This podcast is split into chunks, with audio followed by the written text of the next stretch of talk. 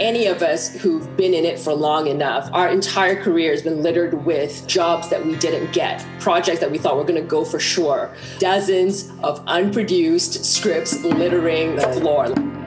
All of us are running into both major and minor failures in Hollywood every single day.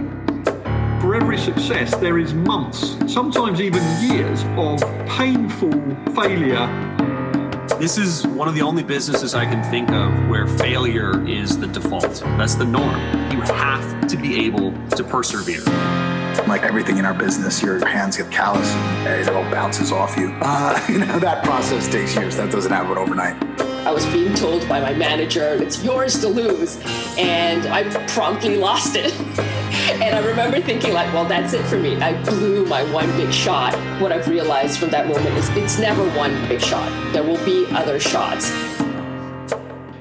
Welcome back to Screaming into the Hollywood Abyss, a podcast about rejection, adversity, and failure in the entertainment industry. As always, I am your very successful non entertainment host Dan Rutstein, joined by the entertainment business failure himself, Noah Evslin. Hi, everybody. I'd like to uh, welcome to the podcast a good friend and very talented screenwriter, Grant Pierce Myers, who's been a working screenwriter in Hollywood for a little over a decade and wrote the giant number one box office smash, Maze Runner. Welcome, Grant. Th- thank you for having me. I, I was really touched when you reached out because you wanted to talk to me about failure. So, so, let, so let's let's start with that because you know you are a successful screenwriter. Maze Runner was an incredible success. It did very well, and yet here you are agreeing to come and talk about failure. So I guess we probably should start with there's been a Maze Runner 2 and you weren't on it. I guess we'll start with that yeah that that that's a form of failure. Um you know my the very first kind of quote unquote maze runner failure story so i so there there are three writers credited with the screenplay for maze runner. The first writer noah oppenheim uh, did his drafts a couple years before i was brought onto the project. I was the second writer on. Uh, i spent four months working on it uh, with the director wes ball. And then one day I get a call from the studio executive on the project, and he goes, I got good news and I got bad news. I'm like, okay, let's hear it. Because the good news is we just got the green light, we're making the movie. And I was like, okay, what's the bad news? He goes, You're not ever writing again on it. we brought in another writer to to do some polish work. So uh, to me, that kind of epitomizes our business, which is like like you just everything, even when you get good news, it feels like failure. I mean, like that that was a night that like champagne should have been popping and all i heard was you're fired. Yeah i'm one of three names on the movie and we all get credit for it and it did really well and it helped my career. But like it's hard not to look back at that moment and just feel like i did something wrong like i i i didn't succeed there. And that's kind of ludicrous because you know i think about myself a year before that, five years before that. I would have killed to be one of 50 writers with his name on a movie.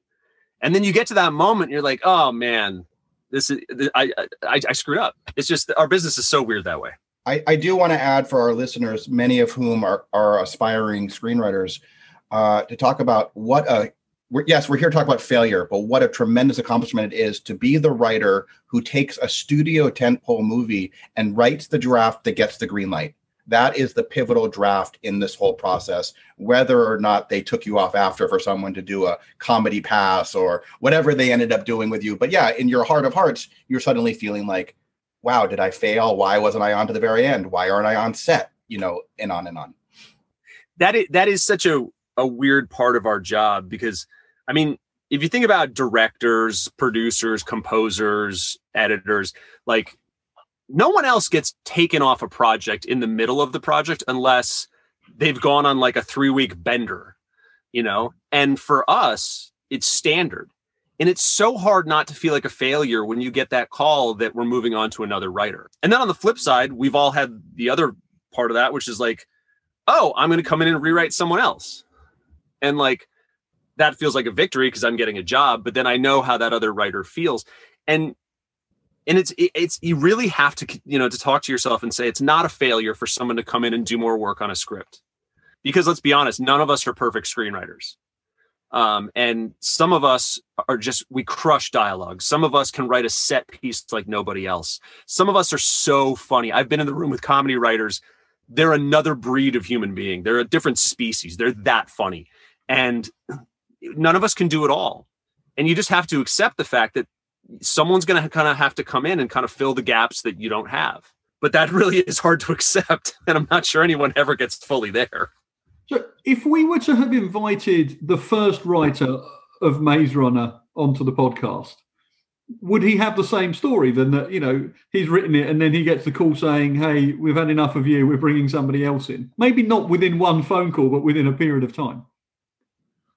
So I actually got to sit down with both Noah Oppenheim, the first writer, and T.S. Nowlin, the, the third writer, right after we agreed on the credits and we all we all sat down and just like shot the breeze for 30 minutes and if i remember correctly what what noah said was you know because his involvement was so far past like he was happy with the work he did but he considered that project dead and you know all of a sudden to get a call oh they're making it and your name's going to be on it you know it's it's like the screenwriter equivalent of finding 20 bucks in your pocket after your jeans go through the wash. I mean i've got projects out there in the world that you know have been sitting on a studio shelf for years. And if i got the call one day that hey um, that thing that you wrote five six seven years ago we're making it and a bunch of other writers have worked on it it's really not what you wrote anymore i'd be like okay well that's fine. It's getting made. Um, i think the more distance you have from the project the better you feel about it like it stung when i was taken off it because i literally turned in my draft and got that call a week later you know, Noah got that call almost two and a half, three years later. It's actually pretty rare for a studio executive to give you that courtesy of that call and to tell you you've been taken off the project. Often these things just go silent and you have no idea that you've been taken off the project until you see someone else tweet or someone else talk about, or you have friends saying, Oh, my buddy's writing the new X movie. And you're like, I'm writing that movie or I was writing that movie. They often don't give you the courtesy of that conversation it, I, I give I give that studio executive a lot of credit, and since then, I, I mean, so I have a policy, and you know, it's something I learned from other writers at the WGA that when you get hired to rewrite somebody else, you have to do your best to get in touch with that person and tell them, "Hi, I'm the writer who's being brought in. You know, thank you for the work you did. If you ever want to tell me anything about the project, I'm all ears, um, and know that I appreciate you." And not many writers do that. I would love for that to become industry standard because again, it's it's don't think of it as being replaced. Think of it as a baton being passed. You know, it's it's a relay race. Because yeah, like you said, no, I've I've I literally found out I was replaced on one project in the trades. Like I opened it, and by the way, I opened up the the trades, read the article, and it didn't even mention that I'd done the first draft. So, like, yeah, that stings. And I think the more the more we as writers can reach out to each other and just be like, "Hey, man, you did a good job. I'm I'm just here to carry the torch a little longer." I think that matters. So it's interesting the reaching out thing. I mean, in a in a civilized world, that feels like the right thing to do.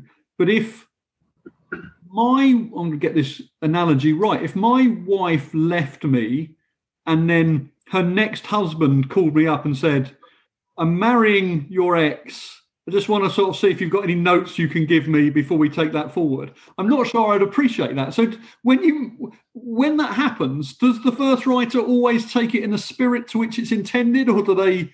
Is there some some grievance there sometimes? It depends on if they already knew.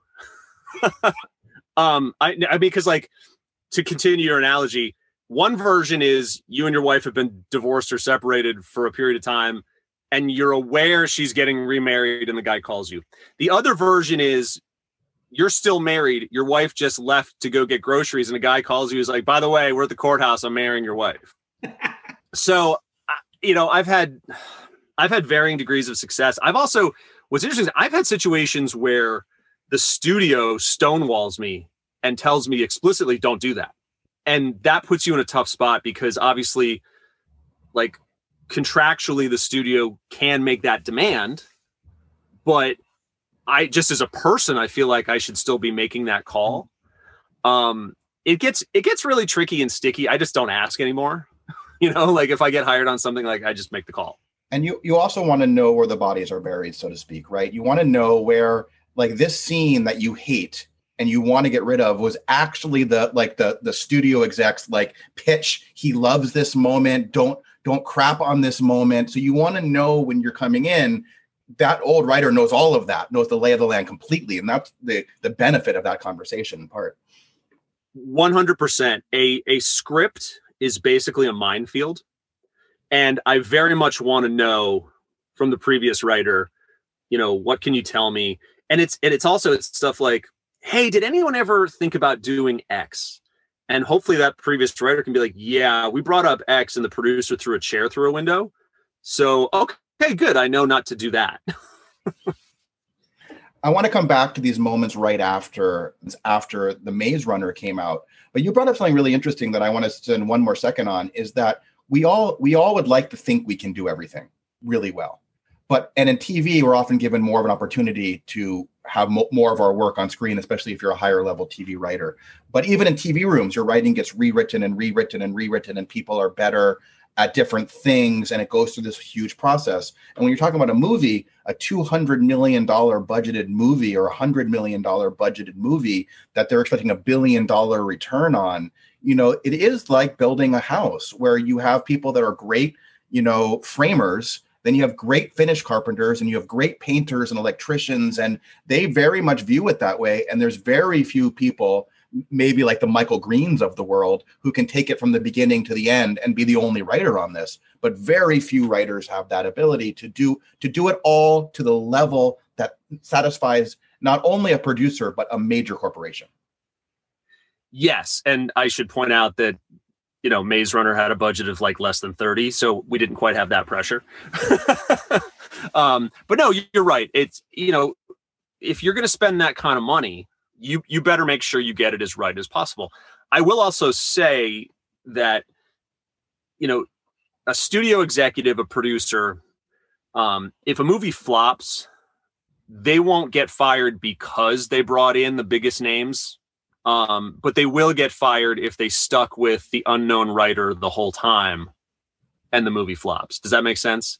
Um, I think there is a degree 90% of the time they're bringing in the writer they think who needs to do the job to get it there. I think the other 10% of the time there is a little bit of covering their ass. I mean, well, this gets to what's so bizarre about this business is, I mean, for all the reporting of box office numbers and success and this, and it's a subjective business. Like there's no there's no way to sit down on paper and say, well, if I have this actor plus this director plus this script plus you know, and that equals a hit. There's no, it, there, nothing's guaranteed. I mean, yes, I like your odds a lot better if you're making the Avengers movies, you know, but any movie can flop. I think because of that, people want to hire the most successful people, you know, the most successful directors, writers, etc. Because then if you do fail, at least you can point to it and say, well, we hired the guys who work. So it's not on us So, talking of movies failing, this is a question both to understand the mind of a writer, maybe also a test of what sort of person you are. So when Maze Runner 2 comes out, are you sitting there thinking, well, look, I hope all the kids die in the maze and the film is a complete flop? Or are you like, well, good luck to them, or I don't care because I don't care? You know, it was a mix of two things. One is I'm invested in the franchise because I've got my name on part of it and so you want it to do as well as possible. I mean, that's that's very much a rising tide that can lift all boats. Um, the other part, especially with the second uh, second film, second book, because it because the it's based on a trilogy of books. I'd read all the books before I wrote the first one. I was really curious to see how TS handled the second one. Um, the second book is not nearly as clean as the first book, and I mean, there was a part of me that was just genuinely curious to see what he did. And I, I want to back up though, just just a heartbeat because we are we're jumping a little ahead of the story because there's a there's a story to be told about, um, and this is I think where this is a discussion of failure and success and perseverance, where where you got taken off the movie, you have no idea how Maze Runner is going to do, and you actually have no idea if it's even going to come out yet. It's green light, it's getting made. Hopefully they like it. Hopefully it makes it through the whole process. Once a movie is green lit, it almost always comes out unless there was a disaster, right? And it comes out and it becomes the number one movie in America. And I know for a lot of people, like for your career, it's really hard to get the next job based on a movie that has not come out yet. But now it has come out yet. And are you expecting that week and the week later? This is your first major credit to for your career to be be transformed.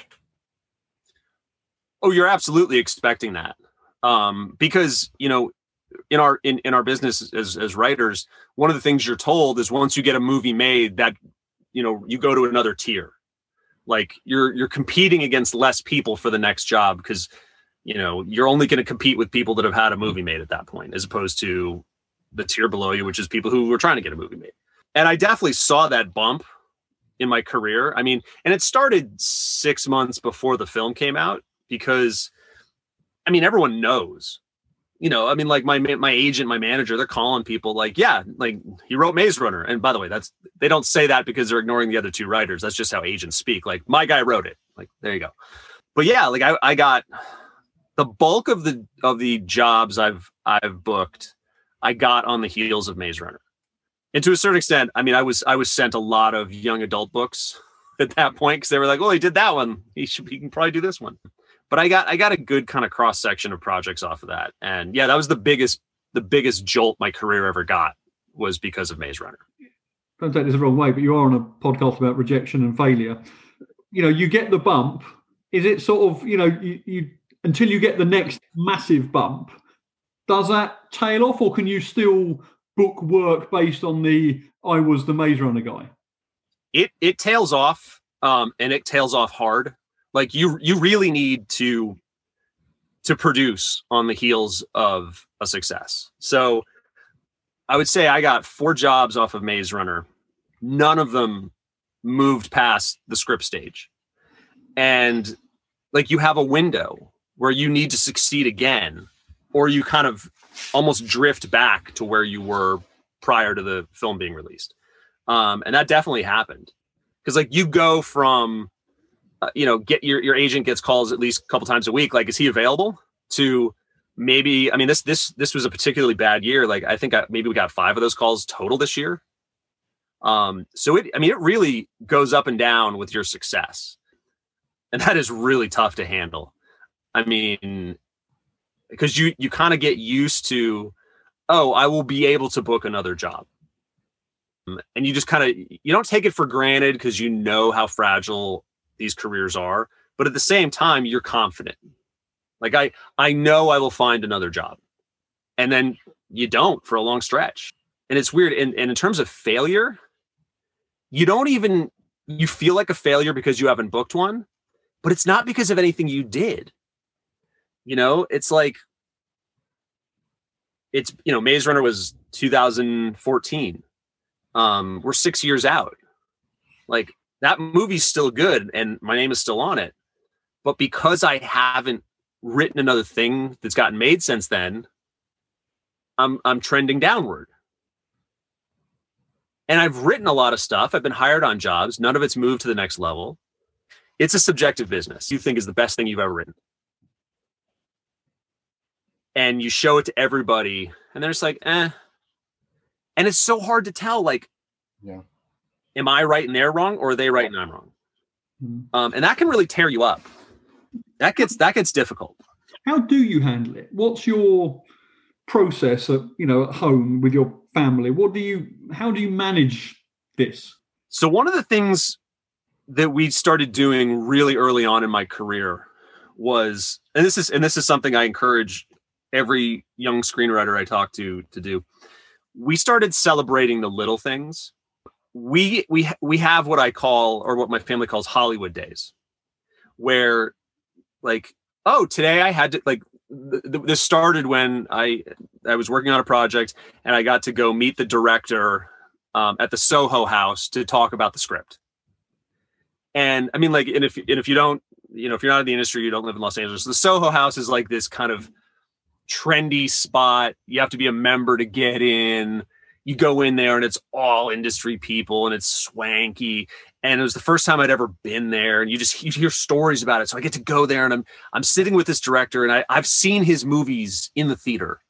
And you know he's talking about my script and and I went home and I said to my wife like oh my God, like, I can't believe that happened. And like that night, we popped champagne and we, we said that was a Hollywood day. And that movie didn't get made. But you have to celebrate those days where it's like, oh my God, this is what I thought this job would feel like. So you obviously celebrate on a day when you get hired on something. Um, but when you have those, you know, those other days where something happens, you have to appreciate them and you have to celebrate. Otherwise, you'll go insane. If you if you if you wait for the perfect time to celebrate, you'll have a very old bottle of champagne sitting your in your refrigerator when you die. Yeah. You said something that really stuck with me just now a second ago, which is how you stop. At some point, you also stop knowing what is good and what is not good anymore because you've gotten to a, a, level of high competency right you're getting hired your movies are getting made you can you can put words on the page you can make scenes look like what they're supposed to look like and you finish something sometimes you finish something and you're like ah that was good it wasn't great. Sometimes you finish something and you're like that was amazing and the response to those two scripts could be completely reversed. The thing that you're like ah people are like i love this and the thing you're like this was amazing they're like ah and you're like you know it's hard to get to that level of consistency in your own head and it gets confusing for writers at every level of of you know of just sort of keeping i think we're all driven by confidence and keeping your confidence up to a level of saying yeah, yeah you know trying to avoid imposter sy- syndrome but also literally just trying to make sure you are earning your paycheck and making sure you're always writing at the highest level and it does get sort of these gray areas because you're not always talking about the art sometimes you're talking about the commerce, right? We're in this world of art and commerce that gets mixed up a lot. Um, and how do how do you sort of you know financially plan for the hard times uh, in all of this? Because I mean, we're we're all dealing with it. Yeah, it's funny. I get this question from everybody. Like, how do you how do you do your personal finances when? I mean, because it's well, actually, the first question anyone always asks me is like, so like, what studio do you write for? And I'm like, well, I'm completely freelance. So I have written for Fox, Universal, Warner Brothers. It's it's not the old studio system where like, oh, I'm owned by Paramount and I write everything for them. And then they want to know, well, oh my God, how do you how what do you do about money? Because you don't know when it's going to come in. And I'm like, yeah, you you learn to not make big lavish purchases. Um, you learn to I mean, and the other thing people should know about screenwriting is you get paid in large chunks which probably sounds awesome, but it's really hard to be paid like many thousands of dollars and know that that's the only money you're getting for maybe the next year and a half. You know, because like your your instinct is like, oh, cool, I'm just going to settle all the credit card debt that I racked up getting here, and then I'll buy myself something shiny. But it's like, no, I can't do that because I don't know when the next paycheck's coming. So you really learn to kind of budget out and be responsible. I will say you do have to find some little thing that you treat yourself on because otherwise you'll go insane. I had a I had a friend tell me um, that like he he really likes watches, so like he buys like antique. He'll buy an antique like wristwatch every time he like has a project hit a certain point.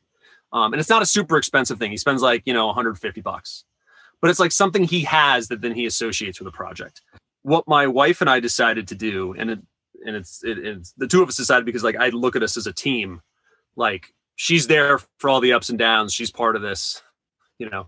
When I get hired on a project or when I sell something, we buy a small piece of jewelry that she gets to wear. Um, and what I like about that is we've, you know, over time we've racked up. And by the way, when I say small, we're talking like hundred bucks, but we've racked up this collection of little things. We're like, we'll go out to dinner and she's wearing a certain necklace. I'm like, oh my God, you're wearing the necklace from the Warner Brothers project. Hmm. And it it it's a nice way to remind yourself, I have been successful. I am making a living at this. I also look at those as like, you know, those are those are keepsakes that'll be handed down to my children and my grandchildren. And they'll be able to say, Oh my God, you know, my my dad bought that or my grandfather bought that for my mom, my grandmom, um, because he wrote a movie for Warner Brothers. Um, and then the side note to that is that if a project gets made, she gets a much bigger, shinier thing.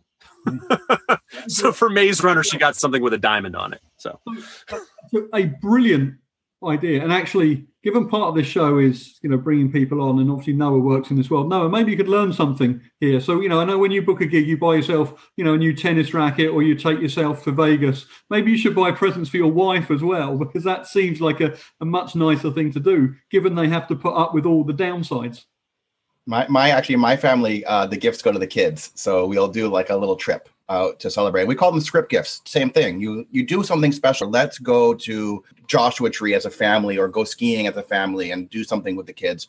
Take them out of school for two days because I think we've learned the same thing. And my and my partnerships with my wife is exactly the same as Grant's partnership with his wife. Is you're in this together. Like the stress of the finances, and there's boom years, and there's boom weeks and months, and then there's months where you you just miss things slightly. Um, but what I, you know, continuing on the finance side of things, which I found really interesting, between uh, releasing a major movie and then your next gig. We actually had, uh, and Grant, you and I had spoken about her as well. We had Adele Lim on the podcast a few weeks ago, and Adele spoke about very famously the Crazy Rich Asian story, where she came on and she got paid scale basically. The movie was a hit, and then she got offered scale again. And there's supposed to be this sort of upward trending fee when you have a, a, a monster movie come out. Grant, is there is there still truth in that, or is that changing? Uh, there, I, there's no truth that I've experienced. I think that that that trend stopped years ago. I mean, look, this business is changing minute by minute. It, you, you used to be able to, at least I'm told, you used to be able to rely on the fact that every job, no matter if it got made or not, you'd be moving your quote, which is how much you get paid, up by a little bit last year I wrote this, I got paid X. This year I wrote this, I get paid X plus 5%. That doesn't happen anymore. When I wrote Maze Runner and then got hired on my next job, my agent, you know, said to them, "Okay, well this is what he was paid for Maze Runner. So you need to pay him more." And they went, "No, we don't." And we were like, "What? Wait a minute. That's how this works. Like you get a bump when a movie gets made." And their response was, Okay, well then he doesn't have to take it. And I think there used to be an element of good faith in the industry that the studio side, and by the way, it's not like executives or producers who decide what I get paid. It's business affairs, it's lawyers. But I think there used to be an element of good faith where they would say, We understand that you are a freelance worker and you've had success. So, yes, you've earned a raise. I don't think that's there anymore um, because my quote has barely moved since Maze Runner. The only time I got my quote moved at all is when I sold a spec in a bidding war two years ago. And then immediately after that, for another job, my guys showed that quote, and, they, and the studio's like, "Well, no, that was a bidding war. That doesn't count." So, which, I mean, okay, but yes, I, the, the studios definitely move the goalposts like that. I think you just you have to become so successful that it's a loss if they don't get you. Mm. You know, you mentioned Michael Green earlier, who's one of my favorite writers too. Like if if you go if you want Michael Green to write, you know, Murder on the on the Orient Express and then do Death on the Nile, like yeah, you're going to have to pay him what he's worth. Cuz if you, you can't afford to say to him, "Oh, you can walk away." No, because we're back to that point earlier about like people get fired when they don't get the big name writer but like writers at my level and, and and below yeah like they they know you need the job. So like they're just be like all right take it or leave it. And you got to take it most of the time.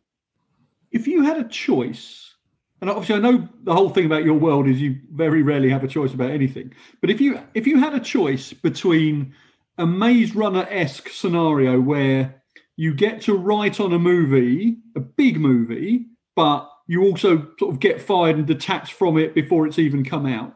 Or you can write for a slightly less successful movie, but you're not getting sort of fired in that same call, and you can stay with it with the potential of something later. Which would you actually prefer? That's really tough. And it's funny, it gets into like much deeper chess moves because there's a whole way that credit is determined on a feature film. It's not just like, oh, those are the three guys. Let's put all their names on it. It's and it's not just like, oh, the producer likes that guy, so we'll put his name on it. Um, there is the the Writers Guild has a whole process where a, a panel of arbit- arbiters reads all the drafts, and then they determine what they think the who deserves the credit. And it's a pretty contentious process, as you can imagine, because you know everyone thinks that they did the most, and you know someone obviously is going to come up short. So I mean, look if if I had a chance to write on Avengers 10 and I was going to be one of 10 people writing on it and I had a chance to get my name on it, I would probably oh, this is tough. I mean, like there's a part of me that's like, yes, you take that shot. But then it's like, or you're the only name on an indie film and you're not going to get paid nearly as much and yada yada yada, but maybe that movie will do well enough that it'll be worth being the only name on that. It's it's almost impossible to choose because because it's everything is so unpredictable. You know, the thing is, I you know I love Maze Runner, and you know when when this was all agreed, Noah says, you know, my my good friend Grant who wrote Maze Runner's coming on, and I did my research, and you know when you tell the story of what happened, I guess it, it feels like having a wedding where some of the guests get COVID and die. You know, so it's like your sort of greatest achievement, but it's also quite sad at the same time. It just seems a shame that you got fired in the same call that your big movie came from. Yeah, and and it's something that sticks. I mean, look, I, my parents have the poster hanging in their house, and damn it, it's in the living room. So like, I I you can't walk into their house and not see it. And by the way, it's really funny when their friends come over who don't know that I'm a like why do you have a poster for the Maze Runner in your house? And you know, but yeah, like it's a constant reminder. And again, you really have to remind yourself, like, I didn't fail. Like they didn't take me off because I did a bad job. It's it's just that like that's they they needed the one more writer to do something I couldn't. The I mean, the other thing is, you know, we've talked about money and finances, and you know, people always read about, oh, this writer sold a script for a million dollars. What people don't realize about how we get paid is when you see that headline, a million dollar script sale, that writer is going to make a hundred thousand dollars right up front. The other nine hundred thousand, he only gets if the movie gets made and his is the only name on it. So, and by the way, yes, I I, realize that hundred thousand dollars for selling a bunch of words is pretty spectacular, and that is a nice part about our business um, when you can actually sell it like that. But but so yeah, like getting a movie made and getting a credit on it determines an enormous part of your financial future. And all deals are structured so that you get X if you're the only credited writer, and you get a half of that if you share credit. So, you know, it can really be a financial blow if you have to share credit. Yeah. I, I don't know if it's quite like all your guests getting COVID, but it's maybe like more guests show up and you have to pay more for the wedding. I, I think I think you know staying on the subject for another second. I think all we want, you know, uh, Dan, you had mentioned like, do you want to do a prestige film where your name's on it, or do you want a big budget film?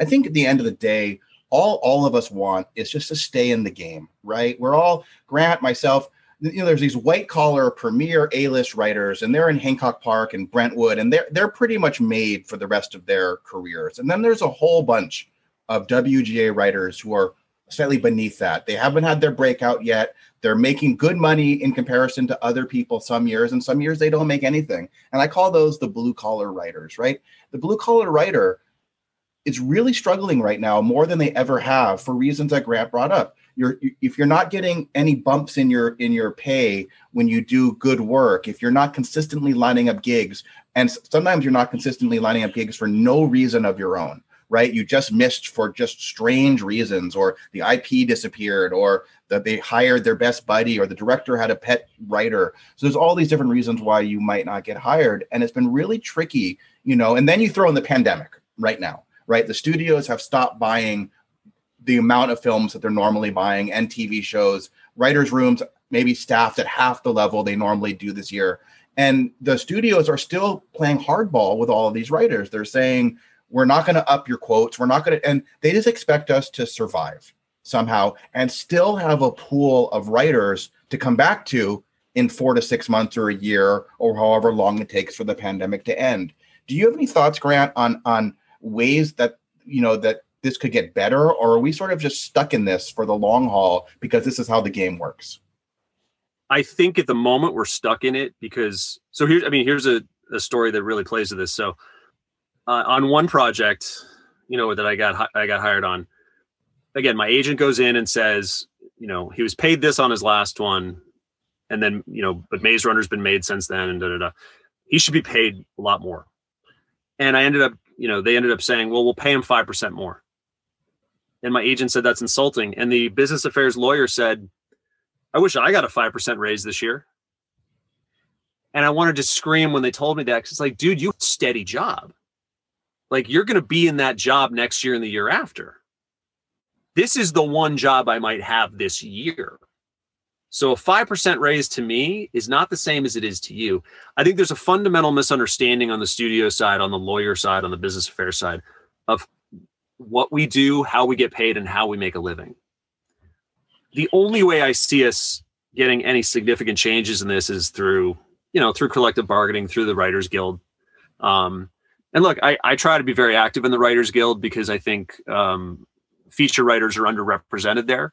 Um, but we we need to increase. You know, we always try to increase feature writer minimums. You know what? Because there is a minimum you can be paid to write a script and do a rewrite and all that.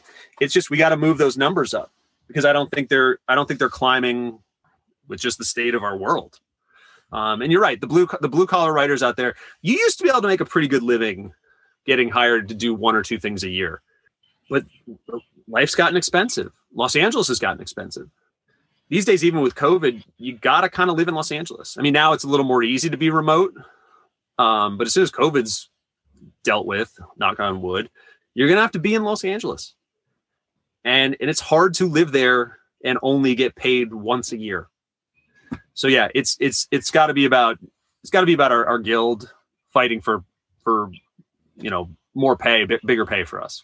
And hopefully we do better next collective bargaining. We had such little bargaining potential this this round.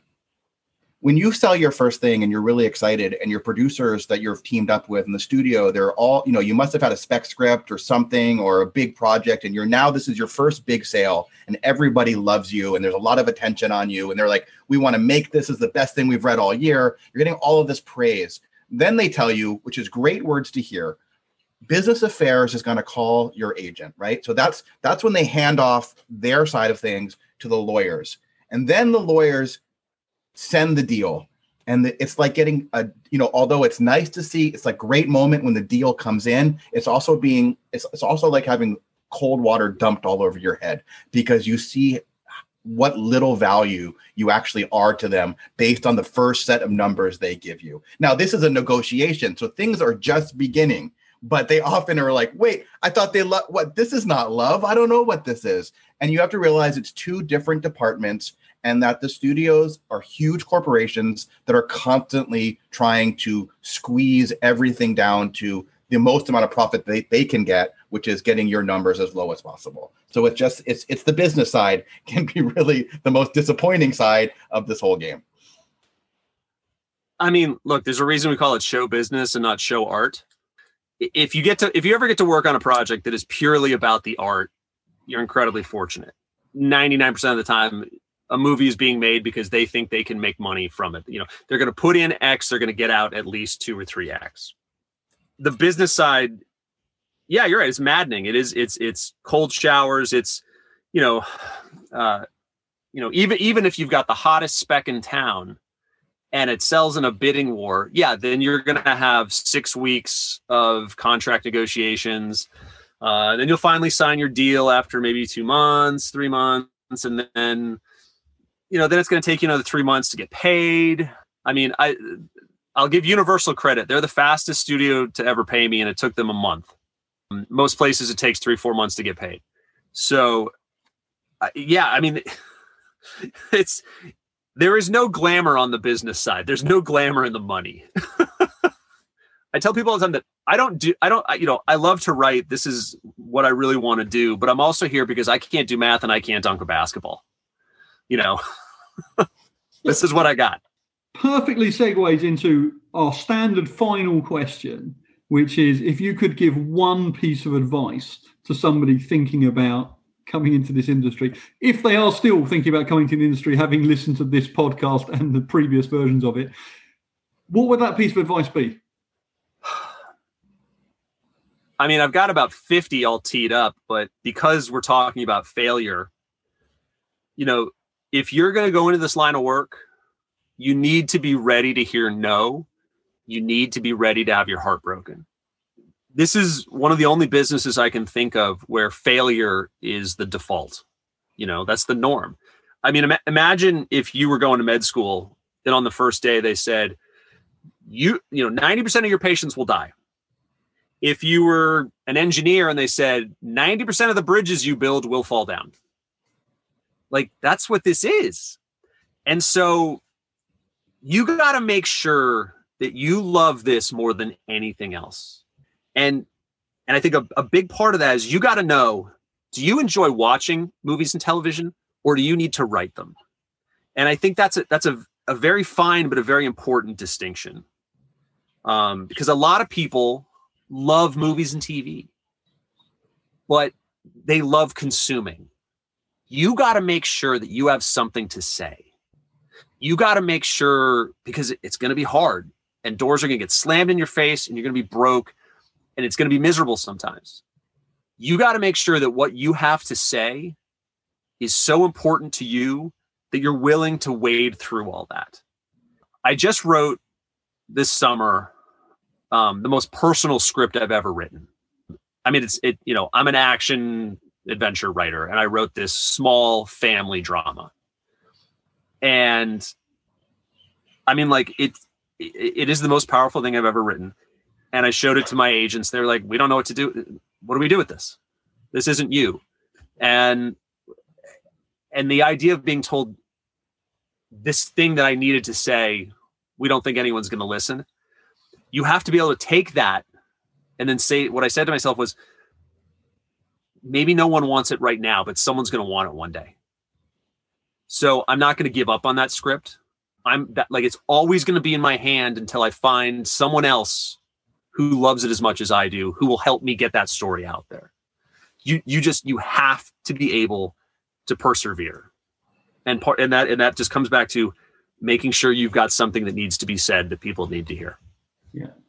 And it's worth adding at the very tail end of this because that was actually really inspirational, Grant. And I'm, I'm glad you added that. Is that the hot, the lows are kind of low, but you get used to them. The highs are really fucking high. Like when you are on a roll and you are doing well and people are responding to your work, you're you you love this more than anything else you could possibly think of doing. It's not it's not a job to any of us. I mean, we get paid. It's who we are and what we are, and it's just fundamental to to to everything going on inside of our psyche. So that's I mean, and that's that's where you need to be. I 100%. I'm actually convinced that the majority of us have gambling addictions. You know, like we may not all be going to Vegas, but I mean, you have to want to ride those lows in order to get to the highs to do this business. My my parents once asked me, "What does it feel like to be you?" And I said exactly that. Imagine you're in Vegas, you're on a high, you're on a high gambling machine, slot machine, and you have two sevens have hit already, and your whole life is watching that reel, wondering if the third seven's going to hit and you're going to get a good payout. That's every single day of our life, and that's really exciting, actually.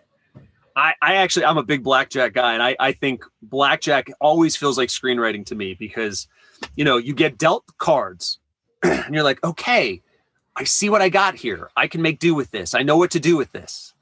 And you're like, oh, sweet, I got an 11. Well, I have to double down. And and like you you you play you you play it exactly how you're supposed to, and then you know the dealer's got 21. And you go from convinced you're having a steak dinner to holy shit, I can't pay my rent. Now, to be fair, because I'm sure my parents will track this down on the internet, I have never wagered my rent money at a blackjack table. But there is that component of it. Amazing. Look, um, Grant, thank you very much for this.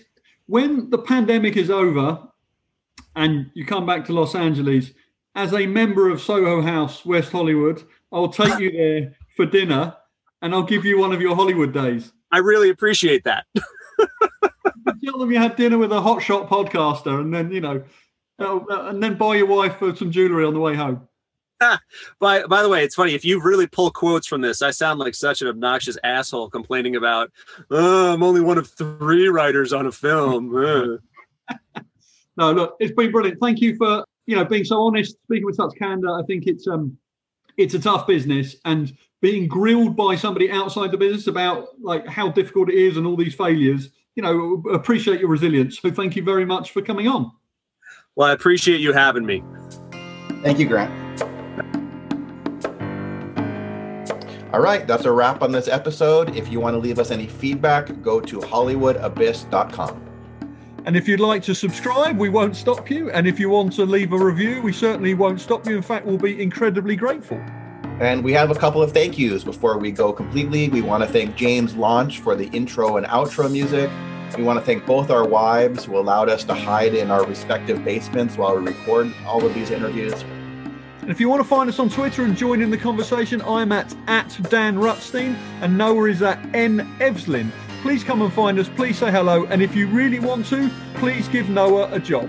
Yes, I am looking for a job of any sort. I can polish shoes, I can write copy, uh, I can even be in a writer's room.